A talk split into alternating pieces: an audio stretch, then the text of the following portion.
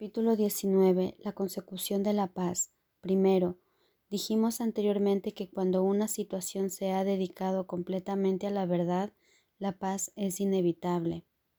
La consecución de esta es el criterio por medio del cual se puede determinar con seguridad si dicha dedicación fue total. Mas dijimos también que es imposible alcanzar la paz sin tener fe, pues lo que se le entrega a la verdad para que ésta sea su único objetivo, se lleva a la verdad mediante la fe. Esta fe abarca a todo aquel que esté involucrado en la situación, pues sólo de esta manera se percibe la situación como significativa y como un todo. Y todo el mundo tiene que estar involucrado, pues, de lo contrario, ello implicaría que tu fe es limitada y que tu dedicación no es total. Toda situación que se perciba correctamente se convierte en una oportunidad para sanar al Hijo de Dios, y éste se cura porque tú tuviste fe en Él, al entregárselo al Espíritu Santo y liberarlo de cualquier exigencia que tu ego hubiese querido imponerle. Ves por consiguiente que es libre, y el Espíritu Santo comparte esa visión contigo. Y puesto que la comparte, la ha dado y así Él cura a través de ti. Unirse a Él en un propósito unificado es lo que hace que ese propósito sea real, porque tú lo completas. Y esto es curación. El cuerpo se cura porque viniste sin Él y te uniste a la mente en la que reside toda curación. El cuerpo no puede curarse porque no puede causarse enfermedades a sí mismo. No tiene necesidad de que se le cure. El que goce de buena salud o esté enfermo depende enteramente de la forma en la que la mente lo percibe y del propósito para el que quiera usarlo. Es obvio que un segmento de la mente puede verse a sí mismo separado del propósito universal.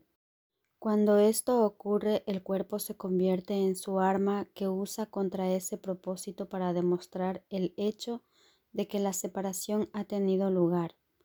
De este modo, el cuerpo se convierte en el instrumento de lo ilusorio, actuando en conformidad con ello, viendo lo que no está ahí, oyendo lo que la verdad nunca dijo y comportándose de forma demente al estar aprisionado por la demencia. No pases por alto nuestra afirmación anterior de que la falta de fe conduce directamente a las ilusiones. Pues percibir a un hermano como si fuese un cuerpo es falta de fe, y el cuerpo no puede ser usado para alcanzar la unión. Si ves a tu hermano como un cuerpo, habrás dado lugar a una condición en la que unirse a él es imposible. Tu falta de fe en él te ha separado de él y ha impedido vuestra curación. De este modo, tu falta de fe se ha opuesto al propósito del Espíritu Santo, y ha dado lugar a que se interpongan entre vosotros ilusiones centradas en el cuerpo. Y el cuerpo parecerá estar enfermo, pues lo habrás convertido en un enemigo de la curación y en lo opuesto a la verdad. No puede ser difícil darse cuenta de que la fe tiene que ser lo opuesto a la falta de fe, mas la diferencia en cómo ambas operan no es tan obvia, aunque se deriva directamente de la diferencia fundamental que existe entre ellas. La falta de fe siempre limita y ataca. La fe desvanece toda limitación y brinda plenitud. La falta de fe siempre destruye y separa. La fe siempre une y sana. La falta de fe interpone ilusiones entre el Hijo de Dios y su Creador. La fe elimina todos los obstáculos que parecen interponerse entre ellos. La falta de fe está totalmente dedicada a las ilusiones, la fe totalmente a la verdad. Una dedicación parcial es imposible. La verdad es la ausencia de ilusiones, las ilusiones la ausencia de la verdad. Ambas no pueden coexistir ni percibirse en el mismo lugar. Dedicarte a ambas es establecer un objetivo por siempre inalcanzable, pues parte de él se intenta alcanzar a través del cuerpo, al que se considera el medio por el que se procura encontrar la realidad mediante el ataque. La otra parte quiere sanar y por lo tanto apela a la mente y no al cuerpo.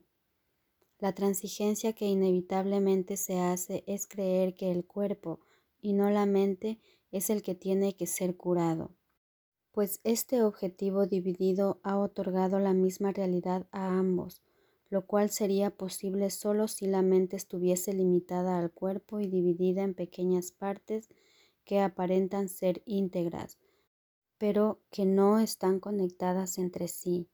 Esto no le hará daño al cuerpo, pero mantendrá intacto en la mente el sistema de pensamiento ilusorio.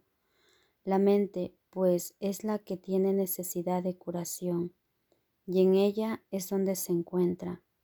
Pues Dios no concedió la curación como algo aparte de la enfermedad, ni estableció el remedio donde la enfermedad no puede estar.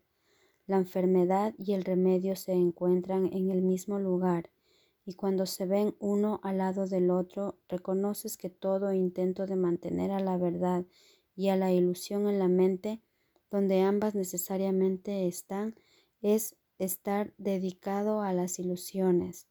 Mas cuando éstas se llevan ante la verdad y se ve que desde cualquier punto de vista son completamente irreconciliables con ella, se abandonan. No hay conexión alguna entre la verdad y las ilusiones. Esto será así eternamente, por mucho que intentes que haya conexión entre ellas.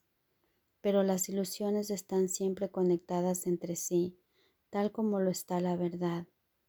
Tanto las ilusiones como la verdad gozan de cohesión interna y constituyen un sistema de pensamiento completo en sí mismo, aunque totalmente desconectado del otro. Percibir esto es reconocer dónde se encuentra la separación y dónde debe subsanarse. El resultado de una idea no está nunca separado de su fuente. La idea de la separación dio lugar al cuerpo y permanece conectada a él, haciendo que éste enferme debido a la identificación de la mente con él. Tú crees que estás protegiendo al cuerpo al ocultar esta conexión, ya que ocultarla parece mantener tu identificación a salvo del ataque de la verdad. Si solo comprendieses cuánto daño le ha hecho a tu mente este extraño encubrimiento y cuánta confusión te ha causado con respecto a tu identidad, no comprendes la magnitud de la devastación que tu falta de fe ha ocasionado, pues la falta de fe es un ataque que parece estar justificado por sus resultados, pues al negar la fe ves lo que no es digno de ella y no puedes mirar más allá de esta barrera a lo que se encuentra unido a ti. Tener fe es sanar, es la señal de que has aceptado la expiación y por consiguiente de que deseas compartirla. Mediante la fe ofreces el regalo de liberación del pasado que recibiste. No te vales de nada que tu hermano haya hecho antes para condenarlo ahora. Eliges libremente pasar por alto sus errores al mirar más allá de todas las barreras que hay entre tú y él y veros a los dos como uno solo. Y en esa unidad que contemplas tu fe está plenamente justificada. La falta de fe nunca está justificada, la fe en cambio siempre lo está. La fe es lo opuesto al miedo y forma parte del amor tal como el miedo forma parte del ataque. La fe es el reconocimiento de la unión, es el benévolo reconocimiento de que cada hermano es un hijo de tu amorosísimo Padre, amado por él como lo eres tú, y por lo tanto amado por ti como si fueses tú mismo. Su amor es lo que te une a tu hermano, y debido a su amor no desearías mantener a nadie excluido del tuyo. Cada hermano aparece tal como se le percibe en el instante santo, unido a ti en tu propósito de ser liberado de la culpabilidad. Al ver al Cristo en él, él sana porque contemplas en él lo que hace que tener fe en todos esté justificado eternamente. La fe es el regalo de Dios a través de aquel que él te ha dado. La falta de fe contempla al Hijo de Dios y lo juzga indigno de perdón. Pero a través de los ojos de la fe se ve que el Hijo de Dios ya ha sido perdonado y que está libre de toda culpa que él mismo se echó encima. La fe lo ve solo como es ahora porque no se fija en el pasado para juzgarlo, sino que únicamente ve en él lo mismo que vería en ti. No ve a través de los ojos del cuerpo, ni recurre a los cuerpos para darse validez a sí misma. La fe es el heraldo de la nueva percepción, enviada para congregar testigos que den testimonio de su llegada y para devolverte sus mensajes. La fe puede ser intercambiada por el conocimiento tan fácilmente como el mundo real, pues la fe surge de la percepción del Espíritu Santo y es señal de que compartes ésta con Él. La fe es un regalo que le ofreces al Hijo de Dios a través del Espíritu Santo y es tan aceptable para el Padre como para el Hijo. Por lo tanto, te lo ofreces a ti mismo. Tu relación santa con su nuevo propósito te ofrece fe para que se la des a tu hermano. Tu falta de fe os ha separado, y así no ves tu salvación en él.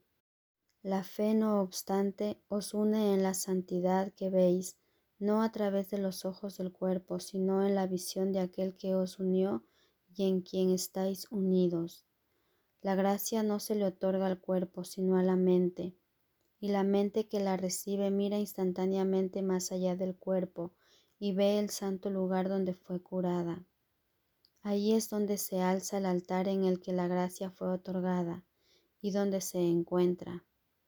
Ofrécele pues gracia y bendiciones a tu hermano, pues te encuentras en el mismo altar donde se os otorgó la gracia a ambos. Y dejad que la gracia os cure a la vez, para que podáis curar mediante la fe. En el instante santo tú y tu hermano os encontráis en el altar que Dios se ha erigido a sí mismo y a vosotros dos. Dejad a un lado la falta de fe y venid a Él juntos. En Él veréis el milagro de vuestra relación tal como fue renovada por la fe. Y en Él os daréis cuenta de que no hay nada que la fe no pueda perdonar. Ningún error puede obstruir su serena visión, la cual lleva el milagro de curación con la misma facilidad a todos ellos, pues lo que se les encomienda hacer a los mensajeros del amor, ellos lo hacen, y regresan con las buenas nuevas de haberlo consumado en ti y en tu hermano, que os encontráis unidos ante el altar desde donde ellos fueron enviados.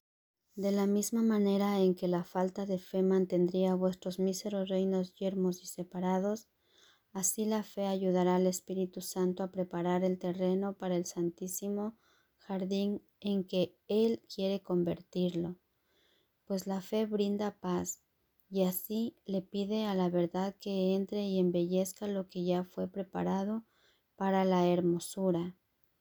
La verdad sigue muy de cerca a la fe y a la paz, y completa el proceso de embellecimiento que ellas comienzan, pues la fe sigue siendo una de las metas del aprendizaje que deja de ser necesaria una vez que la lección se ha aprendido. La verdad, en cambio, jamás se ausentará. Dedícate, por lo tanto, a lo eterno y aprende a no ser un obstáculo para ello ni a convertirlo en un esclavo del tiempo. Pues lo que crees hacerle a lo eterno te lo haces a ti mismo. Aquel a quien Dios creó como su Hijo no es esclavo de nada, pues es Señor de todo junto con su Creador. Puedes esclavizar a un cuerpo, pero las ideas son libres y no pueden ser aprisionadas o limitadas en modo alguno, excepto por la mente que las concibió, pues ésta permanece unida a su fuente que se convierte en su carcelero o en su libertador, según el objetivo que acepte para sí misma.